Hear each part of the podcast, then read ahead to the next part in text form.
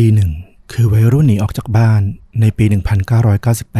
1998 และอีกคดีหนึ่งคืออุบัติเหตุรักสามเศร้า ที่ปืนลั่นจนมีคนหนึ่งต้องตายในปี 2004 สองคดีนี้เกิดห่างกัน 6 ปี ไม่มีอะไรที่ควรเกี่ยวข้องกัน แต่เพราะความไม่ยอมแพ้ของพ่อคนหนึ่งที่ไม่เชื่อว่าลูกชายของเขาจะหนีออกจากบ้านนำมาสู่คดีสะเทือนขวัญที่สุดของอิตาลีในต้นทศวรรษที่ 2000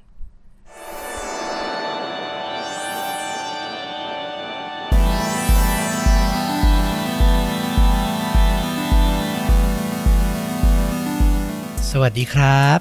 สวัสดีครับค่าจริงยิ่งกว่าหนังจากชวนดูดะพอดแคสต์กลับมาพบคุณผู้ฟังอีกครั้งนะครับ อยู่กับต้อมครับ แล้วก็ฟลุกครับ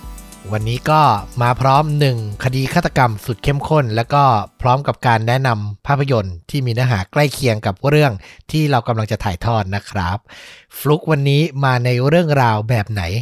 เออเป็นคดีสะเทือนขวัญคดีหนึ่งเลยของประเทศอิตาลีเราก็ไม่ค่อยได้ไป เยี่ยมประเทศแถบนั้นเท่าไหร่เนอะแล้วเราก็ไปเจอคดีหนึ่งน่าสนใจทีเดียว เป็นคดีที่เกิดขึ้นคดีหนึ่งก่อน ซึ่งดูเหมือนไม่มีความสำคัญ แต่ปรากฏว่ามันไปเชื่อมโยงแล้วก็กลายเป็นคดีที่ใหญ่โตขึ้นมาเลย แสดงว่าเหตุการณ์นี่มีมากกว่าหนึ่งเหตุการณ์ มีมากกว่าการฆาตกรรมหนึ่งครั้งแน่อ่าใช่ๆน่าสนใจครับ งั้นมาเริ่มต้นไปพร้อม ๆ กันครับ ครับก็บอกก่อนว่าเรื่องราวที่จะเล่าในวันนี้เนี่ยมันเกิดขึ้นประมาณช่วง ปลายปลายๆทศวรรษ 1990 ต่อเข้ามาถึงช่วงต้นๆ ปี 2000นะเนาะอืมก็จะกินเวลาหลายปีอยู่เหมือนกัน เรื่องราวเนี่ยมันเริ่มจากคดีเล็กๆ คดีหนึ่งก่อนก็คือ ในคืนวันที่ 17 มกราคมปี 1998 คุณมิเคลทอสลิสเนี่ยเขาเป็นชายวัยกลางคน เขาก็ได้รับโทรศัพท์จากลูกชายเนาะลูกชายเขาวัย 16 ปีเท่านั้นเอง ชื่อว่าฟาบิโอทอริสฟาบิโอโทรมาดึกแล้วแหละ เขาก็ถาม นั่นแกอยู่ที่ไหนทำไมเสียงทางนู้นมันเสียงดังจัง ลูกชายเขาก็บอกว่า เออ ผมอยู่ในมิดไนท์ผับ เป็นผับที่เขาทำงานอยู่เนาะ เดี๋ยวผมต้องไปต่อแล้ว ผมโทรมาบอกพ่อเฉยๆว่าเดี๋ยวคืนเนี้ผมยังไม่ได้กลับบ้านนะ ผมจะไปค้างที่บ้านแฟน ซึ่งแฟนสาวของฟาบิโอเนี่ย ก็มีชื่อว่าเคียร่า มาริโน อายุ 19 ปี แก่กว่าเขานะ พวกเขาเนี่ยน่าจะคบกันมาสักพักละ หลังจากที่ได้รู้จักกันที่ผับนั่นแหละโดยที่ฟาบิโอเนี่ยก็ยังทำงานอยู่ที่ผับเนี่ย เป็นนักร้องนำในวง heavy metal วงหนึ่งด้วยอืมงานที่เขาบอกว่าเขาทำที่ผับเนี่ยก็คือเป็นนักร้อง ใช่ เป็นนักร้อง metal heavy metal จำเพาะไปตรงๆเลยก็คือเป็นแนวที่เขาเรียกว่าแบล็ k เมทัลอะคือเนื้อหาจะแบบรุนแรงหยาบโลน แล้วก็แบบมีการเหยียดหยามประณามพระเจ้าศาสนา หรือระบบความคิดของสังคมอะไรค่อนข้างรุนแรง ร้องแบบสำรอกอะไรประมาณนี้นะ แบบโหดๆสายนั้นเลยนะ ใช่ แต่ว่าจะแยกย่อยของ Black Metal ก็คือเรื่องของเนื้อหานี่แหละที่แบบจะรุนแรงมากจะว่าด้วยการฆาตกรรมอาชญากรรมอะไรที่มันสามัญสำนึกคนปกติไม่ฟังกันอะเอออืมแต่ก็จะมีแฟนกลุ่มที่ชื่นชอบเพลงลักษณะนี้อยู่ละ ซึ่งตัวฟาบิโอเนี่ยเขาก็จะเป็นนักร้องนำในวงประเภทนี้ อืมคุณพ่อคุณมิเคลเนี่ยเขาก็รู้สึกผิดปกตินะว่าเออทำไมลูกชายโทรมาบอกเขาแบบนี้ล่ะ เพราะปกตินะลูกชายเขาไม่ทำแบบนี้ แล้วเขาก็รู้สึกไม่ได้โอเคด้วยที่แบบลูกชายจะไม่กลับบ้านเพราะอายุเพิ่ง 16 ปีเท่านั้นเอง ถึงแบบจะทำงานเป็นนักร้องกลางคืนอะไรเงี้ยแต่ว่าเขาก็รู้สึกว่าลูกเขาก็ยังไม่ได้แบบเป็นผู้ใหญ่ขนาดที่แบบจะไปค้างแรมที่อื่นอะไรอย่างนี้ได้ไงเข้าใจเลย ซึ่งหลังจากที่ฟาบิโอวางสายไปเรียบร้อยเนี่ย คุณมิเคลเขาก็รู้สึกว่าไม่สบายใจ เขาก็รีบโทรกลับไปที่เบอร์ของผับที่ลูกชายทำงานอยู่นี่แหละ เพื่อสอบถามลูกชายเพิ่มเติมว่าเออ จะไปอยู่ไหนอะไรยังไงแล้วจะกลับ ยังไงตอนไหนกี่โมงอะไรอย่างเงี้ยปรากฏว่าปลายสายที่รับสายของคุณมิเคลเนี่ยกลายเป็นพนักงานของผับ แล้วก็บอกว่าเออฟาบิโอออกไปกับเพื่อนๆละ ไม่ทันเรียกไม่ทัน แล้วหลังจากนั้นมิเคลก็ไม่เคยได้พบกับลูกชายของเขาอีกเลยอื้อหือหลังจากที่มิเคลเนี่ยรู้แล้วว่าเออ ลูกชายเขาไม่กลับบ้านตอนเช้า เขาก็พยายามไปสอบถามจากบ้านของเพื่อนๆของแฟนของลูกชายเนาะที่ บอกอะที่ชื่อว่าเคียร่ามาริโนเนี่ยก็ไปสอบถามทางบ้านเขา คุณแม่ของเคียร่าเนี่ยชื่อว่าคุณลิซ่า คุณลิซ่าก็บอกว่า เธอก็กังวลอยู่เหมือนกัน เพราะว่าเคียร่าเนี่ยไม่ติดต่อ เธอมาเลยเหมือนกันหายไปตั้งแต่เมื่อคืน จนตอนนี้ก็แบบยังหาทางติดต่อไม่ได้ ตอนเนี้ยเริ่มกังวลแล้ว เพราะว่าทั้งตัวลูกชายตัวเอง ทั้งแฟนสาวหายไปไร้ร่องรอย ในที่สุดคุณมิเคลเนี่ยเขาก็ไปแจ้งความที่ตำรวจ ตำรวจก็ทำการสืบสวนเนาะเพราะว่าเพิ่งหายตัวไปยังไม่พ้น 24 ชั่วโมงดีนัก แต่เขาก็พยายามไปสอบถามกับเพื่อนๆแหละ ของทางฟาบิโอแล้วก็ของทางเคียร่าก็เพื่อนๆ ซึ่งอยู่ที่ผับแล้วก็เป็นสมาชิกวงมั่งหรืออะไรอย่างเงี้ยเขาก็ให้การกับตำรวจว่าเออฟาบิโอแล้วก็ทางเคียร่าเนี่ยเหมือนเขาคุยเขาตกลงกันมาระยะหนึ่งแล้วว่า จะหนีออกจากบ้านเขาจะหนีตามไปด้วยกันอะไปใช้ชีวิตเริ่มต้นชีวิตใหม่ที่อื่นอะไรประมาณนี้ ซึ่งพอตำรวจเขาได้รับข้อมูลประมาณเนี้ยเขาก็มองนะเพราะว่าเออหนึ่งก็เป็นวัยรุ่นหนุ่มสาวทั้งคู่ แล้วก็ดูจากบริบทแวดล้อมอะเนาะคือก็ทำงานเป็นนักร้อง ชอบอยู่ในวงเมทัลหรืออะไรประมาณเนี้ยคือดูแวดวงสังคมละก็เชื่อได้ว่าเออก็อาจจะเป็นเด็กใจแตกที่อยากหนีออกจากบ้านเนี้ยตำรวจก็เลยแบบไม่ได้แบบสนใจจะติดตามต่ออย่างจริงจัง แต่ว่ากับคุณพ่ออย่างมิเคลเนี่ยเขารู้จักลูกชายเขาดีไง คือช่วงหลังเนี่ย คุณมิเคลเขาก็กังวลอยู่ละว่าลูกชายอะเริ่มจะไปหมกมุ่นไปพัวพันอยู่กับแก๊งเพื่อน ที่เที่ยวกลางคืนทำงานกลางคืน เป็นกลุ่มดนตรีหัวรุนแรงอย่างที่บอก มันมีความเชื่อแปลกๆอะไรของพวกสไตล์พวกวัยรุ่นเนี่ยที่แบบดูลูกชายหมกมุ่นมากเกินไปในช่วงหลัง แล้วพอมาหายตัวไปเฉยๆอย่างเงี้ย มันไม่มีอะไรที่ดูปกติสำหรับเขาเลย เขาก็ไม่ค่อยเชื่อที่ตำรวจบอกเขานะ สิ่งที่คุณมิเคลคุณพ่อคนนี้ทำก็คือ เขาเปลี่ยนกิจวัตรประจำวันเลย แทบทุกคืนเลยเขาจะออกไปที่ผับมิดไนท์เนี่ยแล้วก็ไปผับอื่นๆในเมืองด้วยนะ เพื่อที่จะสอบถามว่าใครพอที่จะรู้จักลูกชายแล้วก็แฟนสาวของเขาบ้าง เคยรู้จักหรือพอจะรู้หรือเคยเห็นในคืนที่เขาหายตัวไปว่าหายไปไหนอย่างเงี้ยนอกจากไปตามผับต่างๆแล้วเนี่ยคุณมิเคลเนี่ยเขายังตระเวนไปตามเทศกาลดนตรี วงเมทัลไปคอนเสิร์ตวงเมทัลในเมืองมิลานทั้งที่ต่างเมืองทั้งที่ต่างประเทศในยุโรปอะไรเงี้ยเขาก็ไปนะหนึ่ง เขาจะเอาใบปลิวที่ประกาศตามหาข้อมูลลูกชายของเขาเนี่ยไปวางทิ้งไว้ กับอีกอย่างเขาก็คาดหวังว่าเออ ถ้าลูกชายบังเอิญหนีตามแฟนสาวไปที่อื่นจริงๆอะ่ะด้วยความชื่นชอบของลูกชายที่ชอบในเพลงแนวเมทัลอะเขาอาจจะได้เจอลูกชายที่เมืองใดเมืองหนึ่ง หรือที่ใดที่หนึ่งก็ได้ อันนี้ก็เป็นความหวังของเขา อืม พลังความเป็นห่วงของพ่อเนอะเรานึกออกเลยอะแล้วอายุสิบหกอะ ต่อให้เป็นเด็กฝรั่งก็เหอะที่ว่ากันว่าโตเร็วๆแล้วอะเราว่ามันก็ยังเร็วไปที่จะแบบออกไปใช้ชีวิตเองอะอืม จนตอนนี้เนี่ย คุณมิเคลเนี่ย ไม่ได้เบาะแสอะไรที่เกี่ยวข้องกับลูกชายเขาเท่าไหร่นะ แต่ว่าสิ่งที่เขาได้มาคือ รายชื่อของบุคคล เพื่อนๆคนรู้จักใครก็ตามอะที่มีความสัมพันธ์เกี่ยวข้อง หรือแค่เคยพบเจอลูกชายเขาเนี่ยเขามีรายละเอียด เป็นชื่อเป็นความสัมพันธ์โยงใยอะไรเนี่ยเขาเก็บข้อมูลไว้หมดเลย เพื่ออย่างน้อยได้เป็นเบาะแสข้อมูลที่ไว้จะคอยตามหาลูกชายในอนาคตต่อไปได้อืมเหตุการณ์ผ่านไป 6 ปีถึงปี 2004 คุณมิเคลก็ยังไม่เจอลูกชายนะ โอ้โห แต่ว่ามันเกิดคดีขึ้นอีกคดีหนึ่ง ที่เมืองที่ชื่อว่าวิเรเซขึ้นจากทางมิลานที่เป็นเมืองใหญ่เนี่ยไปทางทางเหนือขึ้นไปประมาณ 30 ไมล์ รุ่งสางของวันที่ 24 มกราคม ปี 2004 เนี่ย ที่เมืองวิเรเซประเทศอิตาลีเนี่ย ตำรวจได้รับแจ้งจากชาวบ้าน ว่ามีเหตุทะเลาะวิวาทกัน คือชาวบ้านเนี่ยเขาได้ยินคนเหมือนถูกทำร้ายมา แล้วก็ส่งเสียงกรีดร้องขอความช่วยเหลือโวยวายเลย อยู่ตรงบริเวณถนนสาธารณะ ก็โทรเรียกตำรวจให้มาดู พอตำรวจมาถึงเนี่ย ก็พบชายคนหนึ่ง มีอาการมึนเมาเลยนะ วิ่งพล่าน แล้วก็พูดจาไม่ได้ความอะโวยวายใหญ่อืมเนื้อตัวเขาก็เลอะเทอะเบิกเปื้อนไปหมด เสื้อแจ็คเก็ตเขาก็ไม่มีใส่ทั้งทั้งที่คืนนั้นอะคืนก่อนรุ่งเช้านั่นอะค่อนข้างที่จะหนาวจัดมาก รองเท้าอะไรก็เปิดขาด คือสภาพเนี่ยเหมือนต้องผ่านอะไรที่ร้ายแรงมาตำรวจก็พยายามสอบถามจับใจความนะได้ว่าเขาชื่อว่าแอนเดรียโวเป้วัย 28 ปี เขาบอกว่าเขาอะกับแฟนสาวเนี่ยขับรถมาตามแนวถนนของเขื่อน เมืองวิเดเซ่เป็นเมืองที่มีเขื่อน เขากำลังขับผ่านสะพานอะ แล้วอยู่ดีๆ ก็มีกลุ่มผู้ชายไม่ทราบอายุอะประมาณ 10-20 คนเลย เยอะมาก โอ้โห วิ่งออกมาจากป่า แล้วก็ตรงเข้ามาที่รถของพวกเขา ตั้งใจจะเข้ามาทำร้ายพวกเขา ด้วยความตกใจอะเขาก็เลยหักรถเสียหลัก ชนเข้ากับราวสะพานของเขื่อน แล้วก็เปิดประตูหนีออกมา จนมาถึงตรงที่ชาวบ้านได้ยินเสียงเขาเนี่ยแหละตำรวจก็ด้วยความเป็นห่วงแล้วเออ เขาเล่าว่าเขานั่งรถ มากับแฟน แล้วแฟนเขาอยู่ไหนอะ พอถามไปทางโวเป้เนี่ยโวเป้ก็บอกว่า เออ เดี๋ยวผมพาไปยังจุดเกิดเหตุ แฟนผมน่าจะยังอยู่แถวนั้นแหละโวเป้ก็นั่งรถตำรวจพาไปถึงจุดเกิดเหตุ ห่างออกไปเป็นกิโลเหมือนกันนะ พาไปตรงที่เขื่อนอยู่ ก็ไปพบรถเก๋ง Honda Civic คันหนึ่งชนเข้ากับราวสะพาน ติดแงกจนแบบไปไหนไม่ได้ละอันเนี้ยก็ตรงกับที่โวเป้บอกไว้ทุกอย่างเลย ไม่ห่างกันมากเลยตำรวจไปเจอรถ เฟียสอูโนสีเทาจอดเบียดขวางถนนอยู่ ถนนตรงสันเขื่อนเป็นถนนที่แบบไม่ใหญ่มากอยู่ละ พอดีรถวิ่งผ่านเป็นคันๆไปอะวิ่งสวนไม่ได้ รถคันเนี้ยหักนิดเดียวอะก็คือแบบเบียดขวางถนนละ ในรถเฟียตเนี่ยมีหญิงสาววัย 18 ปี นอนสลบอยู่ที่หลังพวงมาลัย เธอคนนี้มีชื่อว่าอลิซาเบตาบาลาลิน เธอเป็นแฟนสาวของโวเป้ตำรวจเนี่ยก็ได้พาทั้งคู่นะไปส่งโรงพยาบาล แล้วก็จากที่สังเกตน่ะคือทั้งโวเป้แล้วก็บาลาลินเนี่ยมีอาการมึนเมาเหมือนแบบดื่มเหล้าหรือเสพสารเสพติดมา หนักทั้งสองคน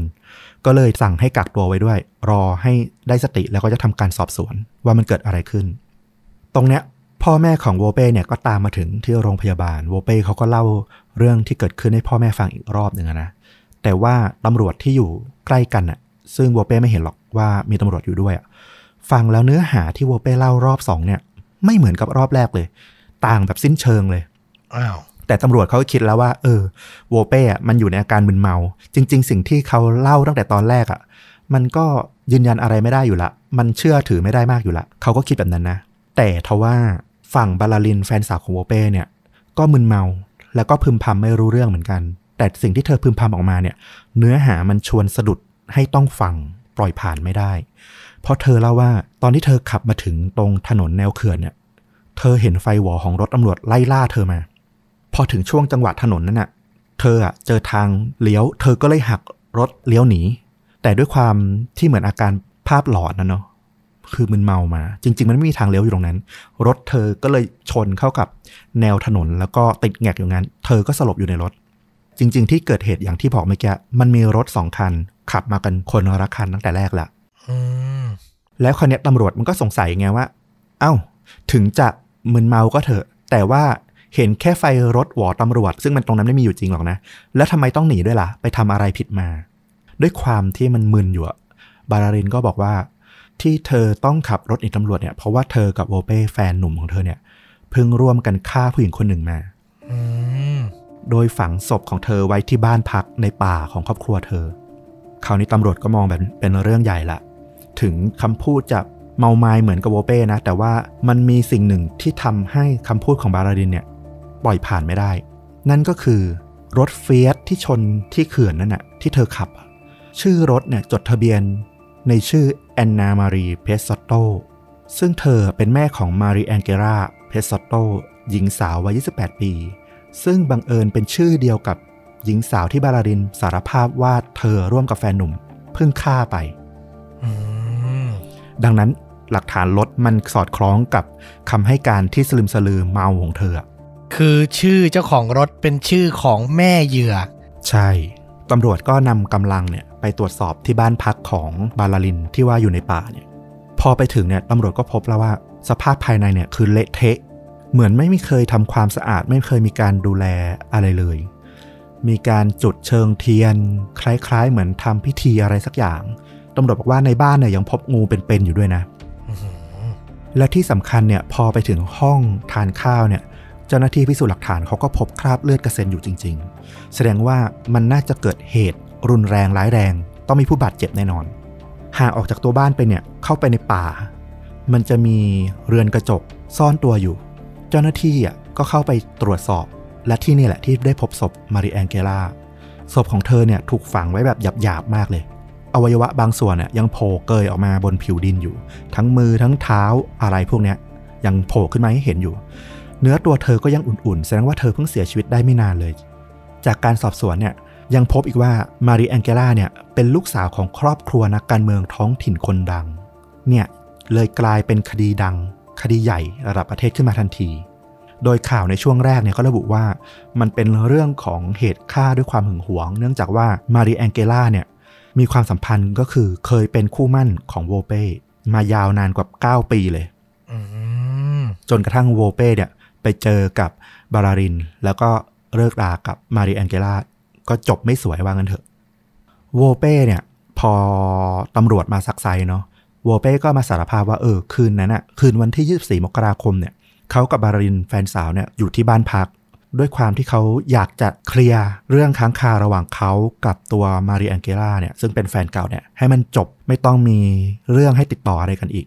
เขาก็เลยโทรศัพท์ ขอให้มารีแองเกล่าเนี่ยมาหาที่บ้าน แล้วให้เอาเทปบันทึกการแสดงสดวงเมทัลของโวเป้เนี่ยซึ่งเขามีวงของตัวเองด้วยเนี่ยที่เธอตามถ่ายเก็บตามแสดงสดตามที่ต่างๆ เนี่ย ให้เอามาให้เขาด้วย แล้วหลังจากเนี้ยจะได้ไม่ต้องเจอกันอีกเลย อืมแต่พอมาริแองเกล่ามาถึงเนี่ย บัลลารินเนี่ยเธอก็เล่าว่าเธอก็กระอักกระอ่วนเนาะเหมือนแบบแฟนนัดแฟนเก่ามาเจอที่บ้านอะ่ะ เธอก็เลยแบบบอกว่าเดี๋ยวขอหลบเข้าไปเตรียมของเตรียมอาหารในครัวแล้วกัน ให้นั่งคุยให้เคลียร์กัน บัลลารินบอกว่าระหว่างที่อยู่ในครัว เธอก็ได้ยินเสียงปืนดังขึ้น พอเธอวิ่งเข้าไปที่ห้องทานข้าวเนี่ย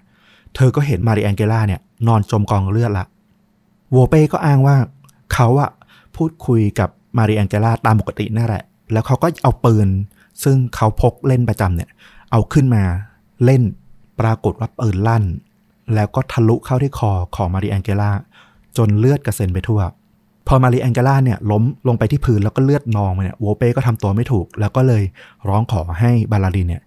ช่วยกันยกร่างของมาริแองเกล่าเนี่ยไปฝัง เพราะเขากลัวถูกตำรวจจับ จากอุบัติเหตุปืนลั่นตามที่เขาอ้างอืมแต่ระหว่างที่ฝังยังไม่เสร็จดีเนี่ย พวกเขาก็ ตัดสินใจว่าตอนเนี้ยมันใกล้จะรุ่งเช้าละ ดังนั้นสิ่งที่ควรทำก่อนก็คือเอารถเฟียตของมาริแองเกล่าเนี่ยเอาไปซ่อนทำลายเสีย ก่อนที่ใครจะมาเจอ เพราะถ้ากลางวันแล้วเนี่ยเดี๋ยวคนจะพบเห็นรถและจะจำได้ ทางบารารินเนี่ยขับรถเฟียตของมาริแองเกล่านำไป ส่วนโวเป้ก็ขับรถฮอนด้าของบารารินเนี่ยตามหลังไป เพื่อว่าทิ้งรถเฟียตเสร็จก็จะได้นั่งรถฮอนด้าเนี่ยกลับมาบ้านแต่ทว่าพอมาถึงตรงถนนแนวเขื่อนเนี่ย ปรากฏว่าบารารินเกิดอาการประสาทหลอน เห็นภาพหลอนตำรวจไล่ล่าเนี่ยคงนึกสภาพออกนะคนที่เมายา เลยเกิดอุบัติเหตุตามที่ได้แบบเล่ามาตั้งแต่แรกนั่นแหละ โวเป้นี่พิรุษหลายจุดมาก ทั้งที่บอกว่าเล่นปืนนี่ก็แบบโอ้โหฟังแล้วเชื่อยากนะ คุยกับแฟนเก่าอยู่ทำไมต้องเล่นปืน แล้วแถมจังหวะจะทำลายรถหลักฐานเนี่ยแหมแมนมากให้แฟนเป็นคนขับรถที่แบบจะต้องทำลายด้วยนะ อืพิรุษเต็มไปหมดเลย ใช่ ซึ่งตรงเนี้ยถ้าดูตัวโปรไฟล์ของคุณโวเป้เนี่ย ก็ดูได้ว่าเขาเป็นผู้ชายที่ไม่ได้เรื่องอะนะ คือหนึ่งเขาไม่มีงานทำสองเขาเป็นหัวหน้าแก๊งเป็นหัวโจกว่างั้นเถอะ แต่เรื่องราวเนี่ยมันน่าจะออกเหมือนเป็นอุบัติเหตุปืนลั่นอะไรแบบนี้ใช่ไหม แต่ตำรวจไม่เชื่ออืมจุดสำคัญเลยก็คือหลักฐานทางนิติเวชอะที่พิสูจน์ศพของมาริแองเกล่าบอกว่าสาเหตุการตายที่แท้จริงอะมันไม่ได้มาจากแผลที่ถูกยิงที่ลำคอเลย เพราะว่ามันทะลุออกไปแล้วก็ไม่ได้โดนจุดสำคัญอืมจริง ๆอะถ้าเขาทั้งคู่อะพามาริแองเกล่าไปโรงพยาบาลตอนนั้นอะเธอก็รอดนะ แล้วที่สำคัญน่ะ จากคำให้การของโวเป้รวมถึงบาลารินด้วยเนี่ย สิ่งที่ไม่มีเลยก็คือ ร่องรอยการทุบตีจากของมีคมอะบนใบหน้าของมาริแองเกล่าบนศีรษะของมาริแองเกล่าจนกระโหลกเนี่ย ร้าวผิดรูปเนี่ยอืมไม่มีในคำให้การ แต่ศพอะ สภาพศีรษะยับเยินมาก ซึ่งตำรวจเชื่อว่าเนี่ยเป็นสาเหตุการตายที่แท้จริงของมาริแองเกล่า มีคนทุบฟาดไปที่ศีรษะเขาจนตายอีกทีหนึ่ง ดังนั้นตำรวจปักใจเชื่อว่านี่เป็นการจงใจฆาตกรรมแน่นอน แต่ว่าใครอะที่ลงมือแค่นั้นเอง หมายถึงว่าหลังจากถูกยิงไปแล้วอะ มีคนไปทุบซ้ำใช่ไหม ใช่ ก่อนที่จะถูกฝัง อืม แล้วใครล่ะที่ลงมือสุดท้ายอะจนมาริแองเกล่าตายกันแน่ เพราะว่าตอนนี้ตำรวจมาติดข้อนิดหนึ่งตรงที่ว่า เหตุจูงใจในการที่จะฆาตกรรมมาเริแองเกล่าของโวเป้มันไม่มีเพราะพยานที่มาให้การตามหลังเนี่ยนะทั้งเพื่อนๆทั้งคนรู้จักเนี่ยเขาบอกว่าโวเป้เนี่ยมีมาริแองเกล่าเนี่ยเหมือนเป็นกระเป๋าเงินอะเป็นแฟนที่เขาแบบรีดไถเงินได้ตลอด เพราะว่าเธอเป็นลูกนักการเมืองมีเงินอยู่ละ โดยโวเป้เนี่ยมีทั้งแบ็กเมย์ทั้งข่มขู่มาริแองเกล่ามาตลอด 9 ปี จนมาริแองเกล่าเนี่ยเขียนในไดอารี่ของเธอเลยว่า มันคือเกือบ 10 ปีที่เธอมอบความสัมพันธ์อันเลวร้ายให้กับฉันเนี่ย ดังนั้นโวเป้อะจะตัดช่องทางทำเงินของเขาทำไม ถึงจะเลิกรากันไปแล้วก็เถอะแต่ว่าตราบใดที่ถ้าเขาขาดเงินอะเขารู้แน่นอนว่ามาริแองเกล่าเหมือนลูกไก่ในกำมืออะที่เขาจะไปเอาขอเงินเมื่อไหร่ก็ได้อยู่ดีอืมดังนั้นในมุมมองของคนรู้จักทั้งโวเป้ทั้งมาริแองเกล่าทั้งเอ่อบาลาดินเนี่ยเขามองว่าคนที่น่าจะถูกฆ่าในกรณีรักสามเศร้าแบบเนี้ย มันน่าจะเป็นโวเป้ที่นอกใจมาริเอนเกล่าหรือบาลารินที่เป็นคนที่มาทีหลัง มากกว่าที่จะเป็นมาริเอนเกล่าถูกฆ่า ตรงเนี้ยตำรวจอะก็เริ่มติดแล้วนะ เพราะว่าอย่างที่บอกมันไม่มีหลักฐานชี้ชัดได้ว่าคนที่ลงมือคนสุดท้ายคือใครกันแน่ แล้วก็แรงจูงใจของตัวโวเป้แล้วก็บารารินอะที่จะทำการฆาตกรรม มาริเอนกาล่ามันน้อยมาก คือโวเป้อะมีแรงจูงใจอย่างที่บอกว่า โอเค เปืนอาจจะลั่น หรืออาจจะตั้งใจยิงหรืออันนี้ไม่รู้แต่ว่าผลการกระทำของเขาอะมันคือกระสุนที่ลำคอซึ่งไม่ทำให้ถึงตายในตอนนั้น แต่ใครอะที่เป็นคนทุบศีรษะจนมาริเอนกาล่าตายในที่สุด อันเนี้ยตำรวจก็ตันละสืบสวนต่อไม่ได้ ก็คือติด 2 ประเด็นแล้วว่าใครทำและแรงจูงใจคืออะไร หาไม่ได้ ใช่ ตรงนี้แหละที่เข้ามาเชื่อมโยงกับคุณมิเคลทอริส ซึ่งเขาตามหาลูกชายอยู่ เหตุการณ์เนี้ยเป็นคดีใหญ่ที่แบบรู้กันไปทั่วประเทศใช่ไหม เพราะว่าเป็นลูกสาวของนักการเมืองท้องถิ่นคนดัง คุณมิเคลเนี่ยเขาก็ดูข่าวนี่เหมือนกัน เขาก็ดูชื่อของผู้เสียชีวิต มารีแองเกล่า แล้วก็ผู้ต้องสงสัยอีกสองคน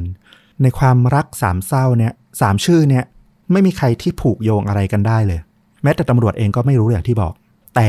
มีมิเคลเนี่ยแหละที่เขารู้ความเชื่อมโยงบางอย่าง ทั้ง 3 คนเนี่ย คือคนที่อยู่ในลิสต์รายชื่อ คนที่เกี่ยวข้องกับการหายตัวไปของลูกชายเขาทั้งสิ้นอืมคือไม่ได้บอกว่า3คนนี้เป็นคนลงมือนะ แต่หมายถึงว่าอย่างที่เขาบอกอะ่ะ เขาไปสืบหาความเชื่อมโยงคนที่เกี่ยวข้องคนที่รู้จักลูกชายเขาหรืออยู่ด้วยกับลูกชายเขาในคืนวันที่ลูกชายเขาหายตัวไปเนี่ย มันมีหลายคนแหละ เพราะว่าเหตุการณ์มันอยู่เกิดขึ้นในผับคืนนั้นนะคนอยู่ในผับเยอะ แต่บังเอิญว่า 3 คนเนี้ยอยู่ในรายชื่อของมิเคลพอดี เขาก็เกิดความสงสัย คือหนึ่งอะเขาปักใจเชื่อลึกๆอยู่แล้วว่า ลูกชายเขาอะน่าจะมีส่วนเกี่ยวข้องกับเรื่องของวงการเมทัลเรื่องของความเชื่อลัทธิต่างๆ หรือแม้แต่เรื่องยาเสพติด ซึ่งมันเป็นเรื่องเหมือนเรื่องปกติของพวกที่นิยมแนวนี้อยู่แล้ว แล้วพอมาประจวบกับการหายตัวไปแถมยังมีคดีฆาตกรรมเกิดขึ้นอีกเนี่ย เขาก็เลยตัดสินใจเอาข้อมูลทั้งหมดของเขาเนี่ยไปหาตำรวจ เพื่อว่าตำรวจเนี่ยจะสามารถโยงใยปิดคดีของทางมารีแองเกล่าแล้วอาจจะเชื่อมโยงจนมาถึงคดีของลูกชายของเขาได้ก็ได้ แล้วพอได้ข้อมูลของมิเคลนี่แหละที่ตำรวจอะก็เลยทราบว่าตัวโวเป้เนี่ยเขามีแก๊งเขามีกลุ่ม ที่ชื่อว่า Beast of Satan หรืออสูรร้ายแห่งจอมมารเหมือนเป็นนิกายความเชื่อ เป็นนิกายลัทธิที่แบบบูชาซาตานอะอย่างที่บอกวง Black and Dead Metal พูดถึงเนื้อหาเรื่องของการฆ่าคนอัจฉริยกรรม การฆาตกรรม การเหยียดหยันพระเจ้าหรืออะไรประมาณเนี้ยรุนแรงอยู่ละ ซึ่งแก๊งเนี้ย Beast of Satan เนี่ยเขาก็มีวงดนตรี Black Metal ของเขาเอง โดยที่ฟาวิโอลูกชายของมิเคลก็เป็นนักร้องนำนั่นแหละ วงเดียวกัน โดยกลุ่มเนี้ยนอกจากของโวเป้เนี่ยที่ทางเพื่อนๆยืนยันตรงกันว่าเขาเป็นเหมือนหัวโจกคนหนึ่งของกลุ่มอะเป็นผู้นำคนหนึ่งของกลุ่มเนี่ย อีกคนหนึ่งก็คือนิโคลาซาโปเน่ตอนเนี้ยตำรวจก็เลยสงสัยแล้วก็ไปตามตัวซาโปเน่เนี่ยมาสอบสวนเพิ่มเติมว่าเขามีส่วนเกี่ยวข้องอะไรกับการฆาตกรรมมารีแองเกล่าหรือเปล่า เหตุการณ์เนี่ยหลังจากวันที่ 24 มกราคมที่เกิดการฆาตกรรมแล้วเนี่ยผ่านมาประมาณเกือบ 4 เดือนโวเป้เนี่ยถูกจับมาระยะหนึ่งละ ในระหว่างสอบสวน ตอนเนี้ย เนื่องจากถูกเว้นยาเสพติดมาประมาณ 4 เดือนเนี่ย ตอนนี้สติสตังค์เขาก็ค่อนข้างกลับมาสมบูรณ์ละ เขาก็ได้มีเวลาในการไตร่ตรองพิจารณา แล้วก็ถูกเกลี้ยกล่อม เขาก็เลยสารภาพเรื่องราวทั้งหมด เรื่องราวจริง ๆ ของคืนวันที่ 24 มกราคมเนี่ยเขาบอกว่าเขาอะเป็นคนที่ยิงมารีแองเกล่า บาลารินเนี่ยอยู่ในครัวแล้วก็พอมาเห็นก็ตกใจกับกองเลือด แล้วทันทีเธอก็หนีความจริงด้วยความที่ไม่รู้ทำยังไง เธอก็เลยเสพยา โดบโคเคนเข้าไปแบบอย่างหนักมากอืมส่วนเขาเองเนี่ยทำอะไรไม่ถูกเหมือนกัน เขาก็เลยโทรหาซาโปเน่ โดยบอกว่าเราไปดื่มเบียร์กันเถอะ ตรงนี้นะเป็นรหัสลับที่เขารู้กันในกลุ่มของ Beast of Satan ว่า มีคนตาย มีเรื่องให้ช่วยต้องมาทำลายฝังศพอะอมพอซาโปเน่มาถึงโวเป้กับซาโปเน่เนี่ย ก็ช่วยกันยกร่างของมารีแองเกล่าเนี่ยขึ้นรถเข็น แล้วก็เอาไปฝังที่เรือนกระจก แต่ระหว่างที่กำลังฝังอยู่ ปรากฏว่าขาของมารีแองเกล่าเกิดขยับ ตอนนี้ทั้งคู่รู้แล้วว่าอ้าวเธอยังไม่ตาย ซาโปเน่เนี่ยโกรธจัด โกรธมาก ด่าทอโวเป้ว่า แม้แต่การฆ่าคนง่ายๆ แกก็ยังฆ่าไม่สำเร็จอีกเหรอ ซาโปเน่เนี่ยเอาพรั่วยื่นให้ทางโวเป้แล้วก็ตัวเขาด้วยเนี่ย รุมทุบตีไปที่ศีรษะของมาริแองเกล่าจนแน่ใจว่าเธอตาย ด้วยความโกรธของซาโปเน่เนี่ยเขาก็สั่งให้โวเป้กับบารินเนี่ยเอารถไปทิ้งน้ำโดยเร็ว ส่วนเขาเนี่ยจะไม่ช่วยอะไรที่เหลือละ ให้ดำเนินการเองให้ลงมือเอง เขาจะกลับบ้าน เสมือนว่าเขาไม่เคยยุ่งอะไรเรื่องนี้มาก่อนอืมโหดร้ายมากอะตอนเนี้ยเราเริ่มเห็นภาพแล้วแหละว่า มันอิตาลีด้วยนะ มันคืออารมณ์แก๊งมาเฟียแบบวงแบล็กเมทัลอะอืม ถึงตอนนี้โวเป้ก็รู้ดีแล้วว่าเขาอะไม่รอดแน่เขามีแต้มต่ออีกเล็กน้อยมาก ๆ ในการที่จะทำให้โทษของเขาเนี่ยผ่อนปลนลงไป คือในช่วงปี 2000 เนี่ย มีรายละเอียดเพิ่มนิดหนึ่งตรงที่ว่า ประเทศอิตาลีเนี่ยประสบปัญหาคดีค้างในระบบเนี่ยเยอะมาก จนมีการออกนโยบายว่า จะลดโทษให้ผู้ต้องหาที่รับสารภาพ แล้วช่วยให้คดีปิดได้เร็วเนี่ย โทษที่ลดเนี่ยลดมากขนาดไหน คือลดให้หลักสิบปีได้เลยอะ คือเยอะมากมเพื่อจูงใจให้นักโทษอะสารภาพ และจะได้รีบปิดคดี ไม่ต้องค้างในระบบเยอะโวเป้เนี่ยเห็นช่องเนี้ยก็เลยรีบสารภาพ สิ่งที่เขาสารภาพไม่ใช่แค่คดีของมารีแองเกล่าเขาสารภาพไปอีกสองคดีด้วยกัน แล้วก็เป็นไปตามที่คาดนั่นแหละ คดีหนึ่งก็คือ คดีการหายตัวไปของฟาบิโอลูกชายของคุณมิเคลนั่นเองในช่วงปี 1998 เนี่ย ฟาบิโอเป็นนักร้องในวง black metal เนี่ยของโวเป้ จริง ๆ เขาเริ่มเข้ากลุ่มมาตั้งแต่ปี 1997 ละ เขาก็ยังอายุน้อยหน้าตาดี เป็นนักร้องนำมีเสน่ห์ว่างั้นเถอะ แล้วเขาก็หมกมุ่นสนใจ ในเรื่องของการบูชาซาตานตามขนบของแบล็กเมทัลว่ากันตามตรงเนี่ยก็คือในฐานะของหัวหน้ากลุ่ม Beast of Satan อะโวเป้ไม่ค่อยพอใจเท่าไหร่ ว่าฟาบิโออะจะได้หน้าเกินเขาไปละ ก่อนหน้าเนี่ยวันที่ 31 ธันวาคมปี 1997 ช่วงสิ้นปี พวกเขาอะ เคยสรุปกันในกลุ่ม โดยที่ไม่ให้ฟาบิโอแล้วก็เคียร่าเนี่ยรู้ คือก่อนหน้าเนี่ยมีเรื่องราวว่าเคียร่าเป็นผู้หญิงคนเดียวในกลุ่มนะ จริงๆอะเธอเหมือนเป็นผู้หญิงของหัวหน้ามาเฟียอารมณ์ประมาณนั้นนะเธอก็เลยได้เป็นสมาชิกในกลุ่ม ตอนหลังๆเนี่ยเธอเหมือนอยากจะตีตัวออกห่าง แล้วเธอก็เริ่มไปสนิทกับฟาบิโอ ส่วนฟาบิโอเองอะพอรู้แล้วว่า เออ ในกลุ่มอะมีแนวคิดที่อยากจะกำจัดเคียร่าทิ้ง เขาก็เริ่มรู้สึกแล้วว่า กลุ่มเนี้ยมันไม่ใช่กลุ่ม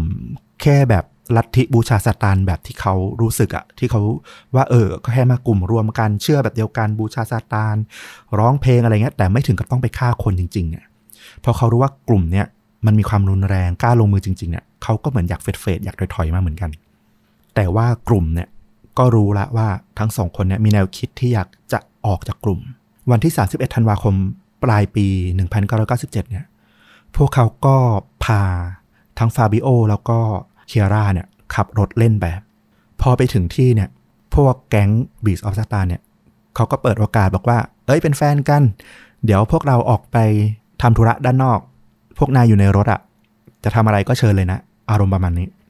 แต่สิ่งที่ฟาบิโอกับเคียร่าไม่รู้ก็คือ วันนั้นอะสมาชิกแก๊งอะตั้งใจที่จะเผารถที่พวกเขาอยู่อะ พื่อบูชายันพวกเขาอะให้ตายคากองเพลิงไปพร้อมกับรถอื้อหือหลังจากที่จุดไฟที่ด้านหลังรถแล้วเนี่ยพวกเขาก็ยืนดู รอให้ไฟมันโหม แล้วก็จะดูทางฟาบิโอแล้วก็เคียร่าเนี่ยถูกย่างสด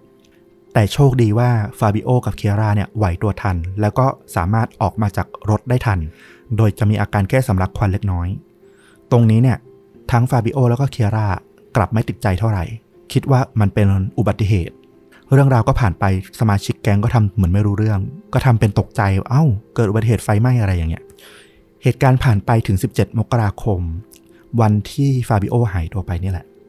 กลุ่ม Beast of Satan เนี่ยเขาก็แจ้งกันในหมู่สมาชิกว่า คืนนี้เนี่ยจะมีการบูชายัญเพื่อถวายแก่องค์ซาตาน แต่ละคนเนี่ยจะรู้อยู่ในใจอยู่แล้วว่า คืนเนี้ยใครจะต้องเป็นเหยื่อบูชายัญ แม้แต่ฟาบิโอเองอะก็รู้ว่าคืนนี้เนี่ยทางกลุ่ม Beast of Satan อะ ตั้งใจจะเอาเคียร่าทำการบูชายัญ แต่ด้วยความที่เป็นเด็กอายุ 16 ปีเนาะแล้วก็ถูกรุ่นพี่ถูก the gang เนี่ยเหมือนมากล่อมมาโน้มน้าวอะ ก็ปฏิเสธไม่ได้ ซาโปเน่เนี่ยบังคับให้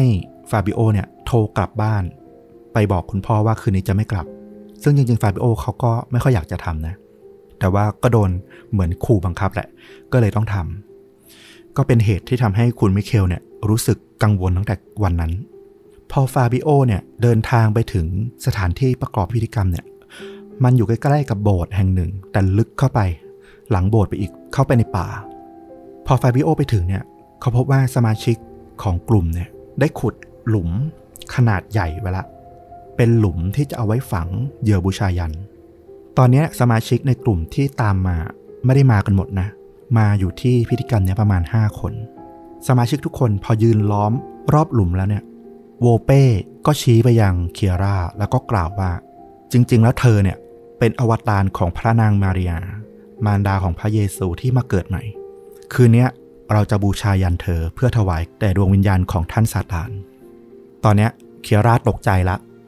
ฟาบิโอถึงจะรู้อยู่แล้วแต่ก็แบบตกใจเหมือนกัน ด้วยความที่อาจจะไม่ได้คิดจริง ๆ ว่ามันจะเกิดขึ้นจริง ๆ ต่อหน้าเขาอะนะ เขาก็ตกใจเหมือนกันอืมแต่ยังไม่ทันที่จะสู้ขัดขืนหรือช่วยเคียร่าอะไรนะ โวเป้ก็จ้องมาที่ฟาบิโอ แล้วก็บอกว่า นายก็มีความผิดในความละโมบทะเยอทะยานที่อยากจะไต่ลำดับชั้นของนิกายขึ้นมาอย่างรวดเร็วเกินไป นายก็มีเหตุผลที่จะต้องตายในคืนนี้เหมือนกัน ตอนเนี้ยฟาบิโอรู้แล้วว่า เขาก็เป็นเป้าหมายที่จะต้องถูกฆ่าคืนเหมือนกัน เขาก็พยายามขัดขืนจะสู้อะว่างั้นเถอะ แต่ไม่ทัน แล้วก็จำนวนคนที่เยอะด้วย ฟาบิโอเนี่ยถูกรุมแทงแล้วก็ถูกเอาค้อนเนี่ยทุบที่ศีรษะ จนร่างเนี่ยล่วงลงไปในหลุม พอขาดคนที่จะปกป้องอะเคียร่าก็แบบทำอะไรไม่ได้ละ ยืนรอรับความตายโวเป้เดินเข้าไปแล้วก็เอามีดแทงเข้าไปกลางอกของเคียร่าแล้วก็ผลักเธอลงหลุมตามฟาบิโอลงไป ตอนนี้โวเป้มองลงไปในหลุมนะ อย่างเลือดเย็น เขาเห็นแล้วว่าทั้งคู่ยังหายใจได้อยู่ยังไม่ตาย เขากระโดดตามลงไปแล้วก็ เอาพรั่วเนี่ยเฉาะตี ตัวฟาบิโอเนี่ยถูกพรั่วเฉาะลงไปเนี่ยจนคอแทบขาด หลังจากที่ทั้งคู่ตายแล้วเนี่ยซาโปเน่เนี่ยรวบรวมซาโปเน่หัวหน้าอีกหนึ่งคนนะเนาะเขาก็ทำการรวบรวมเครื่องเส้นพิธีกรรม มีใบเการัดมีอะไรของเขาเนี่ยตามพิธีความเชื่อเขาเนี่ยเอามาทำพิธี แล้วเขาก็เอาบุหรี่ จุ่มลงไปในเลือดของฟาบิโอแล้วก็เคียร่าแล้วก็เอามาสูบ เป็นอันจบพิธี ก่อนที่จะให้สมาชิกคนอื่นช่วยกันฝังศพของทั้งคู่พอฝังเสร็จเนี่ยซาโปเน่ก็ยืนขึ้นไป บนดินบนหลุมศพเต้นรำบูชาซาตาน พร้อมกับตะโกนอย่างบ้าคลั่งว่า ตอนนี้พวกแกทั้งคู่คือซอมบี้ ถ้ากล้าก็หนีออกมาให้ได้สิ พวกกลุ่ม Beast of Satan ก็ทำการเฉลิมฉลองนะ บางคนก็เต้นรำบางคนก็ปัสสาวะลงไปบนหลุมศพของฟาบิโอแล้วก็ของทางเคียร่า หลังจากเสร็จสิ้นพิธีทั้งหมดก็เอาถุงมือที่มีการเปื้อนเลือดต่างๆ เนี่ย เอามาเผา ส่วนโวเบ้เนี่ยเขามีอีกฉายาหนึ่งในกลุ่ม ฉายาของเขาคือนักเคมี เขาเป็นคนที่จะใช้เคมีในการทำลายศพ หรือว่าผสมสารเสพติดต่างๆ ไว้มอมเมาเหยื่อ จริง ๆ เคียร่าก็เป็นหนึ่งในเหยื่อของโวเป้นะ คือเขาบังคับฉีดยาเสพติดจนเธอติดว่างั้นเถอะ โวเป้ก็กลับมาตอนเช้า แล้วก็เอาแอมโมเนียเนี่ยเทราดหลุมศพ เพื่อป้องกันไม่ให้กลิ่นเน่าเหม็นต่างๆ ของฟาบิโอแล้วก็ของเคียร่าเนี่ยหลุดลอยขึ้นมา แล้วก็ป้องกันไม่ให้สัตว์ต่างๆเนี่ยมาขุดคุย เดี๋ยวศพจะโผล่ขึ้นมาซะก่อน นี่คือการฆาตกรรมเพิ่มเติมที่โวเป้สารภาพ เพื่อขอลดโทษครั้งที่หนึ่งฆาตกรรมครั้งที่สองเกิดขึ้นหลังจากนั้นประมาณ 9 เดือน ตอนนี้ในกลุ่ม Beast of Satan เนี่ย บางคนก็รู้สึกไม่ค่อยโอเคกับสิ่งที่เกิดขึ้น หนึ่งในนั้นก็คือชายที่ชื่อว่าแอนเดรียบอนทาเดเขาเป็นสมาชิกที่ขุดหลุมเพื่อบูชายันฟาบิโอกับเคียร่าในคืนนั้นด้วยนะ แต่เขาก็เป็นคนที่แบบรู้สึกไม่โอเค แล้วก็รู้สึกกลัว ขุดหลุมเสร็จเนี่ยเขาก็หนีไปเลย แล้วเขาก็ไม่กลับไปที่พิธีกรรม แต่คนในกลุ่มเนี่ยก็ไม่ได้ไล่เขาว่าเขามากนะ แต่ก็แซวก็ล้อเขาว่าเป็นคนขี้ขลาด แต่ก็ยังอยู่ในกลุ่มต่อเหรอ ไม่ได้หนีไปเลย ใช่อืมเขาเก็บความรู้สึกผิดอยู่ในใจ วนเวียนอยู่อย่างนั้นนะแต่ก็คงไม่กล้าบ่นในกลุ่มอะนะเพราะว่าทุกคนแบบเห็นพ้องต้องกันว่า การบูชายันนั้นนะเป็นสิ่งที่ถูกต้องละจนกระทั่งในเดือนกันยายนปี 1998 เขาก็ทนไม่ไหวแล้วก็เลยคุยตรงๆ เปิดใจกับคนในกลุ่ม Beast of Satan ว่าเออ เขาทนไม่ไหวละ เขาจะไปมอบตัวกับตำรวจ ทางกลุ่มก็บอกว่า แกไปมอบตัวไม่ได้นะ ถ้าแกมอบตัว แกจะต้องถูกฆ่า หลังจากนั้นไม่นานวันที่ 21 กันยายน 1998 แอนเดรียเนี่ยเขาก็ถูกเรียกมาที่กลุ่ม แล้วโวเป้ก็ผสมเครื่องดื่มอะไรให้เขาเยอะมากเลยนะ ชวนดื่มมอมเหล้าเขาว่างันเถอะ แต่แน่นอนโวเป้เขาเป็นฉายานักเคมี เขาผสมสูตรที่ทำให้แอนเดรียเนี่ยขาดสติไม่รู้เรื่อง กลุ่มก็ทำการยุเขาท้าเขาให้ขับรถให้เร็วที่สุด พุ่งใส่กำแพง ด้วยความเมาด้วยความมึนขาดสติยังคิด แอนเดรียก็ขับรถที่ความเร็ว 180 กิโลเมตรต่อชั่วโมง ชนเข้ากับกำแพงแล้วก็เสียชีวิต อันนี้คือสิ่งที่โวเป้สารภาพ แต่ว่าในทางคดีจริง ๆ ในคดีที่สองเนี่ย ทางตำรวจก็ยืนยันว่ามันก็เข้าข่ายในลักษณะของการฆ่าตัวตายมากกว่าที่จะเป็นการฆาตกรรม แต่คดีของแอนเดรียเนี่ยมันทำให้เห็นชัดขึ้นไปอีกหนึ่งอย่างว่า การฆาตกรรมมาริแองเกล่า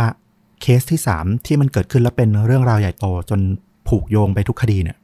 ตอนนี้มันเห็นภาพชัดแล้วว่า มันไม่ได้เกิดจากสาเหตุความหึงหวง หรืออะไรทั้งสิ้นอย่างที่เราเข้าใจเลย จริง ๆ แล้วอะหนึ่งเดือนก่อนหน้าที่มีมาริแองเกล่าจะตายเนี่ยโวเป้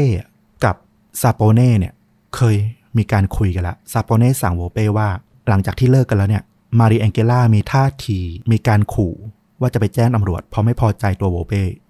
ดังนั้นโวเป้ต้องทำการฆ่าปิดปากเธอเสียก่อน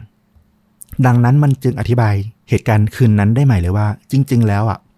มันเป็นสถานการณ์ที่โวเป้กับบาลารินเนี่ย เตรียมรอไว้อยู่ละ รอมาริแองเกล่ามาหาเพื่อที่จะฆ่า แต่ด้วยความที่ใจไม่แข็งพอของโวเป้มั้งเขาไม่เคยฆ่าคนรัก คนรู้จักสนิทสนิทอะจริง ๆ มั้งเขาก็เลยยิงเข้าไปที่คอ แทนที่จะยิงไปที่ศีรษะที่จะตายทันที หรือยิงไปที่หน้าอกที่จะทำให้แบบขาดใจตายทันที จนเกิดเป็นเรื่องราวต้องทำการซ่อนศพแล้วก็ซ่อนรถเนี่ยอีกหลายขั้นตอนจนวุ่นวายแล้วก็ไม่แปลกใจเลยว่าทำไมซาโปเน่ถึงได้กดโวเป้หนักขนาดนี้ เพราะเขาสั่งไว้แล้วว่าให้กำจัดให้เรียบร้อย แต่ว่าโวเป้ทำไม่สำเร็จทางทั้งที่มันเป็นงานง่ายๆ เป็นแค่ผู้หญิงธรรมดาคนหนึ่ง หลังจากพิจารณาคดีทั้งหมดแล้วเนี่ยอายการก็เขียนสำนวนนะ แล้วก็ส่งให้กับทางศาลยื่นเงื่อนไขไปตามที่นโยบายกำหนดนี่แหละว่า ขอยื่นลดโทษให้กับโวเป้ด้วย ถ้าโทษ 20 ปีก็ขอให้ติดคุกเหลือแค่ 10 ปี ลดลงไป 10 ปี ถ้าโทษ 30 ปีก็ลด 10 ปี ขอให้ติดคุกแค่ 20 ปี แต่ปรากฏว่าหลังจากที่ศาลพิจารณาแล้วเนี่ยบอกว่าเหตุการณ์เนี้ยมันเกินความเป็นมนุษย์ไปมากศาลจำเป็นต้องคืนความยุติธรรมและความเป็นมนุษย์ให้กับสังคม จึงขอไม่ลดโทษใดๆทั้งสิ้น ก็มีการต่อสู้ขออุทธรณ์นะ เพราะว่าโทษสูงสุดที่หัวโจกจะได้รับเนี่ยคือจำคุกตลอดชีวิต แล้วก็สมาชิกคนอื่นที่ลงมือบ้าง หรือแค่มีส่วนร่วมเนี่ยมีคุกติดคุกขั้นต่ำก็คือหลัก 24 ปีขึ้นไปหมด ก็มีการขออุทธรณ์ต่อสู้ แต่การอุทธรณ์เนี่ยก็ยิ่งหนักกว่าเดิมอีกก็คือ จากเดิมโทษ 24 ปีศาลมองว่าผู้ต้องหาทั้งหมดเนี่ย ขาดจิตสำนึกมากที่มีการอุทธรณ์ต่อสู้ทั้งนั้นที่ทุกอย่างมันชัดเจน ก็เพิ่มโทษเข้าไปอีก เป็น 26 ปีมั่งเพิ่ม 2 ปี 3 ปีมั่งแล้วแต่เคส แต่สำหรับซาโปเน่ที่เป็นหัวโจกของแก๊งเนี่ยได้รับโทษจำคุกตลอดชีวิตยืนยันอีกครั้งหนึ่ง ส่วนสำหรับของโวเป้เนี่ยโดนโทษจำคุก 20 ปีมั้งใช่ใช่แล้วเขาก็เพิ่งถูกปล่อยตัวเมื่อเดือนเมษายนปี 2020 ปีที่แล้วนี่เอง ก็ติดไม่ครบโทษหรอกนะ แต่ว่าก็เกือบครบ 20 ปีเหมือนกัน จริง ๆ เห็นด้วยกับสารแบบแทบจะร้อยเปอร์เซ็นเลยอะคือต่อให้มีเงื่อนไขใด ๆ ที่จะมาลดโทษนะ แต่ดูจากการกระทำแล้วอะไม่ได้เลยอืมขาดจิตสำนึกอย่างรุนแรงมากตรงนี้เนี่ยเรารู้สึกว่าอาจจะไม่ค่อยยุติธรรมกับเหยื่อเท่าไหร่นะคุณแม่ของเคียร่าลิซ่าเขาก็รู้สึกว่าโทษมันมันน้อยเกินกว่าความตายของลูกสาวเธอมาก แต่อย่างน้อยที่สุดก็ขอให้ ได้รับโทษครบตามจำนวน ก็คือไม่ได้รับลดโทษก็โอเค ระดับหนึ่งละๆอืมแต่ตรงเนี้ยลองมาฟังข้อมูลเพิ่มเติม มันมีนักสืบนักข่าวบางคนเขาก็ไปสืบเพิ่มเติมนะแล้วเขาก็บอกว่าจริง ๆ แล้วเนี่ยเหยื่อของ Beast of Satan เนี่ย มันไม่ได้อยู่ที่3ศพ4ศพอย่างที่เข้าใจนะ จริง ๆ มันน่าจะมีคนเนี่ยที่ถูกฆ่าไปแล้วกว่า 14 รายเลยอื้อหือแต่ว่าเนื่องจากความเชื่อมโยง หาหลักฐานมันยากละ เหตุการณ์บางอันเนี่ยมันเกิดขึ้นเป็นหลัก 20-30 ปีละ แต่ว่าเขาตั้งข้อสงสัยไว้ ลองมาดูกันว่ามีอะไรบ้าง เขาบอกว่าศพรายหนึ่งที่เก่าแก่ที่สุดเนี่ยน่าจะเกิดขึ้นในวันที่ 13 กันยายน ปี 1985 เป็นอดีตแฟนสาวของโวเป้เอง เธอชื่อว่ามัดเดเรนารุโซ ไม่ได้บอกสาเหตุการเสียชีวิตนะ แต่เข้าใจว่า ใกล้ชิดโวเปมาก แล้วก็น่าจะเป็นเหยื่อของการความเชื่อบูชายันซาตานอะไรสักอย่างตั้งแต่ตอนนั้นเลย คนที่สองเนี่ยปี 1989 ศพของเจียนี่ซีถูกพบมัดติดกับต้นไม้ แล้วก็มีลักษณะของการฆ่า แล้วก็มีการประกอบพิธีกรรมบางอย่างเกิดขึ้น ต่อมาสเตฟานรองโกเน่อายุ 20 ปี เป็นเพื่อนของโวเป้พบว่าเสียชีวิตวันที่ 19 พฤษภาคม 1998 การเสียชีวิตคือขณะที่กำลังปั่นจักรยานอยู่เนี่ย ก็มีรถบรรทุกเนี่ยวิ่งมาทับจนตายคาที่ แล้วก็ตามจับรถบรรทุกไม่เจอว่าคือใคร ต่อมาชื่อว่าแอนเดรียบาลาริน อายุ 21 ปี เป็นเพื่อนสมัยเด็กของโวเป้ถูกพบแขวนคออยู่ที่โรงเรียน ในวันที่เข้าเรียนเลย วันที่ 7 พฤษภาคม 1999 ใกล้กันเลย 14 ธันวาคม 1999 เพื่อนของซาโปเน่คนหนึ่ง อายุ 28 ปีชื่อแองเกโรลอมโบโดถูกพบเสียชีวิต โดยการเผาทั้งเป็นในสุสานแห่งหนึ่ง วันที่ 27 ธันวาคมปี 2000 ดาเรโนมอลล่าอายุ 26 ปี ถูกพบแขวนคออยู่ในป่า ในบริเวณที่อยู่ใกล้ๆกับที่แก๊งเขาอยู่กัน แล้วก็เพื่อนของซาโปเน่อายุ 21 ปี เสียชีวิตในปี 2003 อีกคนหนึ่ง จากอาการขาดอากาศหายใจ เพราะว่าถูก แขวนคอห้อยลงมาจากโคมไฟ สุดท้ายเลยปี 2004 ก่อนที่ทั้งแก๊งจะเกิดเรื่องราวแล้วก็ถูกจับกันนี่ยอันเบอร์โตสการามุซิโนเขาถูกพบเผาเสียชีวิตอยู่ในรถของเขาที่จอดอยู่ในป่าแห่งหนึ่ง นี่คือรายชื่อรวมทั้งหมดแล้ว14 รายที่เขาเชื่อกันว่าจริง ๆ แล้ว คือเหยื่อการบูชาซาตานของแก๊งบีสออฟซาตานเนี่ยคือล้วนเป็นคนใกล้ตัวทั้งนั้นเลยนะ ทั้งเพื่อนทั้งอะไรอย่างเงี้ย เพราะฉะนั้นเราแอบสงสัยอย่างหนึ่งที่ฟลุกบอกว่าเขายิงแฟนตัวเองแล้วยิงพลาด ไม่รู้ว่าเกิดจากพลาดจริง ๆ หรือเพราะว่าใจไม่กล้าพอ เออ แต่ถ้าดูปริมาณคนที่เคยฆ่ามา สมมุติถ้าเขาทำจริงแทบทุกเคสเนี่ยนะ ก็แบบความใจไม่กล้าพอไม่น่า ไม่น่าจะเป็นปัจจัยหลักเลยนะ ใช่ไหมแต่ถ้าที่ฟังอะอย่างหนึ่งที่สังเกตได้ก็คือ เหตุการณ์ ที่เจอนะว่ามีการตายที่เกี่ยวข้องกับเขาอะไม่มีสาเหตุการตายที่ถูกยิงเสียชีวิตเลย ถูกฆ่ารัดคอมั่ง ถูกเผาทั้งเป็นมั่ง ถูกแทงมั่ง ถูกทุบตีบ้าง ก็เป็นไปได้ว่าเขาอาจจะไม่ได้ชำนาญในการใช้อาวุธปืนในการสังหารเหยื่อ กับอีกอย่างหนึ่งถ้าเราไปดูสารคดีที่เป็นบทสัมภาษณ์ของตัวโวเป้เลยนะเราก็ไปดูอยู่เหมือนกัน เขาก็ยังให้การสับสนนะว่าเหตุการณ์ที่มันเกิดขึ้นน่ะคือแน่นอนแหละว่าเขาอะเป็นคนลั่นไกแน่ๆแต่ การลั่นไกของเขาอะมาจากความตั้งใจขนาดไหน มันตอบไม่ได้อืมเพราะจริง ๆอะในในซิ t u เอชันในซีนหนึ่งที่มันเกิดขึ้นแล้วก็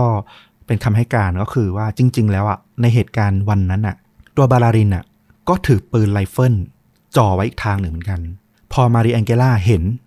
รู้สึกว่าไม่ปลอดภัยแล้วพยายามต่อสู้พยายามจะหนี ก็เลยทำให้โวเป้เนี่ย ต้องยิง ก็เป็นไปได้เหมือนกันว่า เขาอาจจะยิงด้วยความรีบร้อนร้อนรน ไม่ได้ตั้งใจที่จะยิงให้ตาย แค่แบบตกใจที่แบบมารีเองเกล่าเกิดขัดขืนขึ้นมากระทันหัน ก็เลยปืนลั่นออกไป ก็เป็นไปได้เหมือนกันอืมคือจริง ๆ แฟนเขาไม่ได้แอบในครัวอย่างที่ให้การตอนต้น แต่ถือปืนขู่ไว้อีกฝั่งหนึ่งใช่ก็เป็นคำให้การอีกซิดหนึ่งอะ่ะ คือ อย่างที่บอกในเหตุการณ์ที่มันเกิดขึ้นเดียวกันเนี่ยเกิดคำให้การขึ้นมาหลายรอบมาก แล้วก็แต่ละรอบเนี่ยคนที่เกี่ยวข้องก็จะแบบถูกเปลี่ยนไปเรื่อยๆแต่สุดท้ายอะ่ะก็คือหนีความผิดไม่พ้นทุกคนมีส่วนร่วมในการฆาตกรรมทั้งสิ้นแต่รู้ชัดได้อย่างหนึ่งเลยคือ การฆาตกรรมที่เกิดจากแนวคิดหรือลัทธิสุดโต่งพวกเนี้ย เราว่าน่ากลัวที่สุดแหละ เพราะมันคือการฆ่าแบบไม่มีเหตุผล ไม่ต้องการอะไรรองรับเลย มีแค่ความเชื่อตัวเองล้วนๆเลยอืมที่แบบสะสมมา เหมือนเป็นอุปทานหมู่มาเรื่อยๆอะ่ะ แล้วมีให้เห็นเป็นตัวอย่างมากมายแล้วหลากหลายทั่วโลกมาก ๆ เลยเนาะไม่ว่าจะเป็นลัทธิเหยียดสีผิว ลัทธิความเชื่อทางศาสนา หรืออย่างเรื่องเนี้ยก็แบบเอาบทเพลงที่มันหนักหน่วงมาผสมกับความเชื่อบางอย่างอืมที่นอกรีด นั่นแหละนะ มันไม่ใช่สิ่งที่ศาสนาสอนหรอก แต่ก็เชื่อกันเป็นตู่เป็นตะไปอะ คือเราอยากจะบอกว่าต้องให้ความเป็นธรรมกับดนตรีนิดนึง คือดนตรีไม่ได้เป็นสารตั้งต้นในการทำให้เกิดความเชื่อ หรือทำให้เกิดเหตุการณ์น่าเศร้านี้สำหรับเรานะ เรารู้จักพี่หลาย ๆ คนที่ทำเพลงเมทัลร้องเพลงเมทัลเลย แต่จิตใจดีมากอืมเออแต่มันแค่เหมือนแบบเป็นเครื่องมือเพื่อตอบสนองความต้องการความสะใจของคนกลุ่มหนึ่ง ก็เหมือนกับลัทธิอื่น บูชาอย่างอื่นก็อาจจะเอาสิ่งอื่นๆ มาใช้ เพื่อหลอกล่อให้คนเข้ามาเออมันก็ทำได้หมด เราจะบอกเหมือนอย่างที่ต้อมบอกนี่แหละ แล้วก็เพิ่มอีกอย่างหนึ่งก็คือ คนที่จิตใจอ่อนแอคนที่ความสำนึกถูกต้องผิดถูกหรือว่าความจริง สิ่งที่สร้างความบันเทิงอะไรอย่างเงี้ย มันแยกไม่ค่อยออกอะแล้วถูกจูงง่าย ๆ ถูกกล่อมไปง่าย ๆ เหมือนอย่างฟาบิโออายุ 16 ปีอย่างเงี้ย ที่แบบ จริง ๆเขาก็รู้นะว่าเขาอยากจะถอยแล้วแต่เขาถอยไม่ได้เพราะว่ากลุ่มมันพาไป จริง ๆ มันเกิดเหตุการณ์อะไรแบบเนี้ยก็ค่อนข้างเยอะหนึ่งอย่างก็คือที่เราป้องกันได้ก็คือ เราไม่รู้ว่าทุกคนมีความมีภูมิต้านทานในจิตใจขนาดไหน แต่ที่แน่ ๆ คือเด็กเนี่ยมีภูมิต้านทานน้อยแน่ ๆ ผู้ปกครองเนี่ยก็น่าจะควรอยู่ใกล้ชิดนิดหนึ่งถ้าเกิดเออเขาต้องไปเจออะไรหลาย ๆ แบบในโลกความจริงอะเนาะสุดท้ายครอบครัวก็เป็นหน่วยย่อย ที่สำคัญที่สุดในการพาสังคม ไปเจอเรื่องราวที่มันดีๆนะอืม ก็สรุปได้เหมือนเดิมเลย แล้วภาพยนตร์หลับฟลุกอยากแนะนำอะไรให้คุณผู้ฟัง จริง ๆ คดีเนี้ยมันเคยเป็นสารคดีตอนหนึ่งในชุดสารคดีแนวสืบสวนชื่อออกคาครามนะปี 2015 แต่ว่ามันก็หาชมยากแหละมันเป็นสารคดีทางฝั่งอเมริกา มันเราก็ไม่มีให้ชมเหมือนกัน ก็เลยแนะนำ ถ้าใครอยากสนใจไปศึกษาดูว่าลัทธิซาตานจริง ๆ แบบที่ไม่ได้เอามาถูกเล่นลิ้นเล่นเล่เพื่อไปสนองการฆาตกรรมอย่างที่เราเล่ามาเนี่ยนะมันมีลัทธินี้อยู่จริง ๆ แต่มันเป็นลัทธิที่แนวคิดจริง ๆอะ่ะมันไม่ได้แบบสุดกู่อย่างนั้นนะ มันมีสารคดีชื่อว่าเฮลซาตานซาตานจงเจริญ เขาตามไปดูลัทธิซาตานิกในอเมริกาว่ามีแนวคิดจริง ๆ อะไรยังไงบ้างก็ดูน่าสนใจเป็น แนวทางหนึ่งให้รู้ว่าเออโอเค มันมีความเชื่อความคิดหลากหลาย ในรูปแบบของความเชื่อทางศาสนา ก็ลองไปชมได้ แล้วเขาก็พูดชัดเจนว่าไม่ได้สนับสนุนความรุนแรงใด ๆ เลย แล้วเขาก็จริง ๆ ไม่ได้ต่อต้านพระเจ้าด้วย เขาไม่ได้นับถือซาตานในความหมายของเทวดา หน้าแพะ หัวแพะอะไรแบบที่ทุกคนเข้าใจ เขาแค่นับถือในความเป็นขบฏว่าอย่ายอมต่อกรอบหรือกฎของสังคมบางอย่าง ที่มันครอบงำอยู่แบบไม่มีเหตุผลอืมถ้าพระเจ้ายังมีที่ยืนในสังคมอะ คุณก็ต้องให้ที่ยืนกับซาตานด้วยในฐานะขั้วตรงข้าม แล้วดูกันว่าฝั่งไหนมันมีเหตุผลมากกว่ากัน อืม อะไรประมาณเนี้ยก็ลองไปดูได้ก็ได้แนวคิดดี แล้วก็หนังถ้าใครไปใจชอบแนวลัทธิอย่างเงี้ย เออ ก็มีเรื่องหนึ่งที่เคยพูดถึงไปบ้างแล้วแหละ แนะนำอีกรอบ Midsommar อืมหนังของคุณอาริแอสเตอร์นะก็เป็น เรื่องราวของหมู่บ้านลัทธิอะไรสักอย่างที่อยู่ในทางสแกนดิเนเวีย แล้วก็กลุ่มนักศึกษาจากอเมริกาก็เดินทางมาเพื่อมาศึกษาวัฒนธรรมอะไรอย่างเงี้ย ปรากฏว่าต้องเข้ามาพัวพันมาเจอพิธีกรรมอะไรที่มันหลุดโลกเกินการรับรู้ปกติของมนุษย์ช็อกดีเหมือนกันลองไปชม ได้เลยแหละ feeling ได้เลย Midsommar มากกับเรื่องเล่าที่เล่าไปนะครับผมก็ครบถ้วนนะกับฆาตจริงยิ่งกว่าหนังใน episode นี้นะครับ ฝากติดตามชนดูดะนะ ทุกช่องทางเหมือนเดิมครับ Facebook YouTube b l o g d i t Spotify และ Apple Podcast สะดวกช่องทางไหนติดตามช่องทางนั้นได้เลยนะครับ กลับมาพบกับฟุกกับต้อมได้ใหม่ในตอนต่อๆไป วันนี้ลาไปก่อน สวัสดีครับ สวัสดีครับ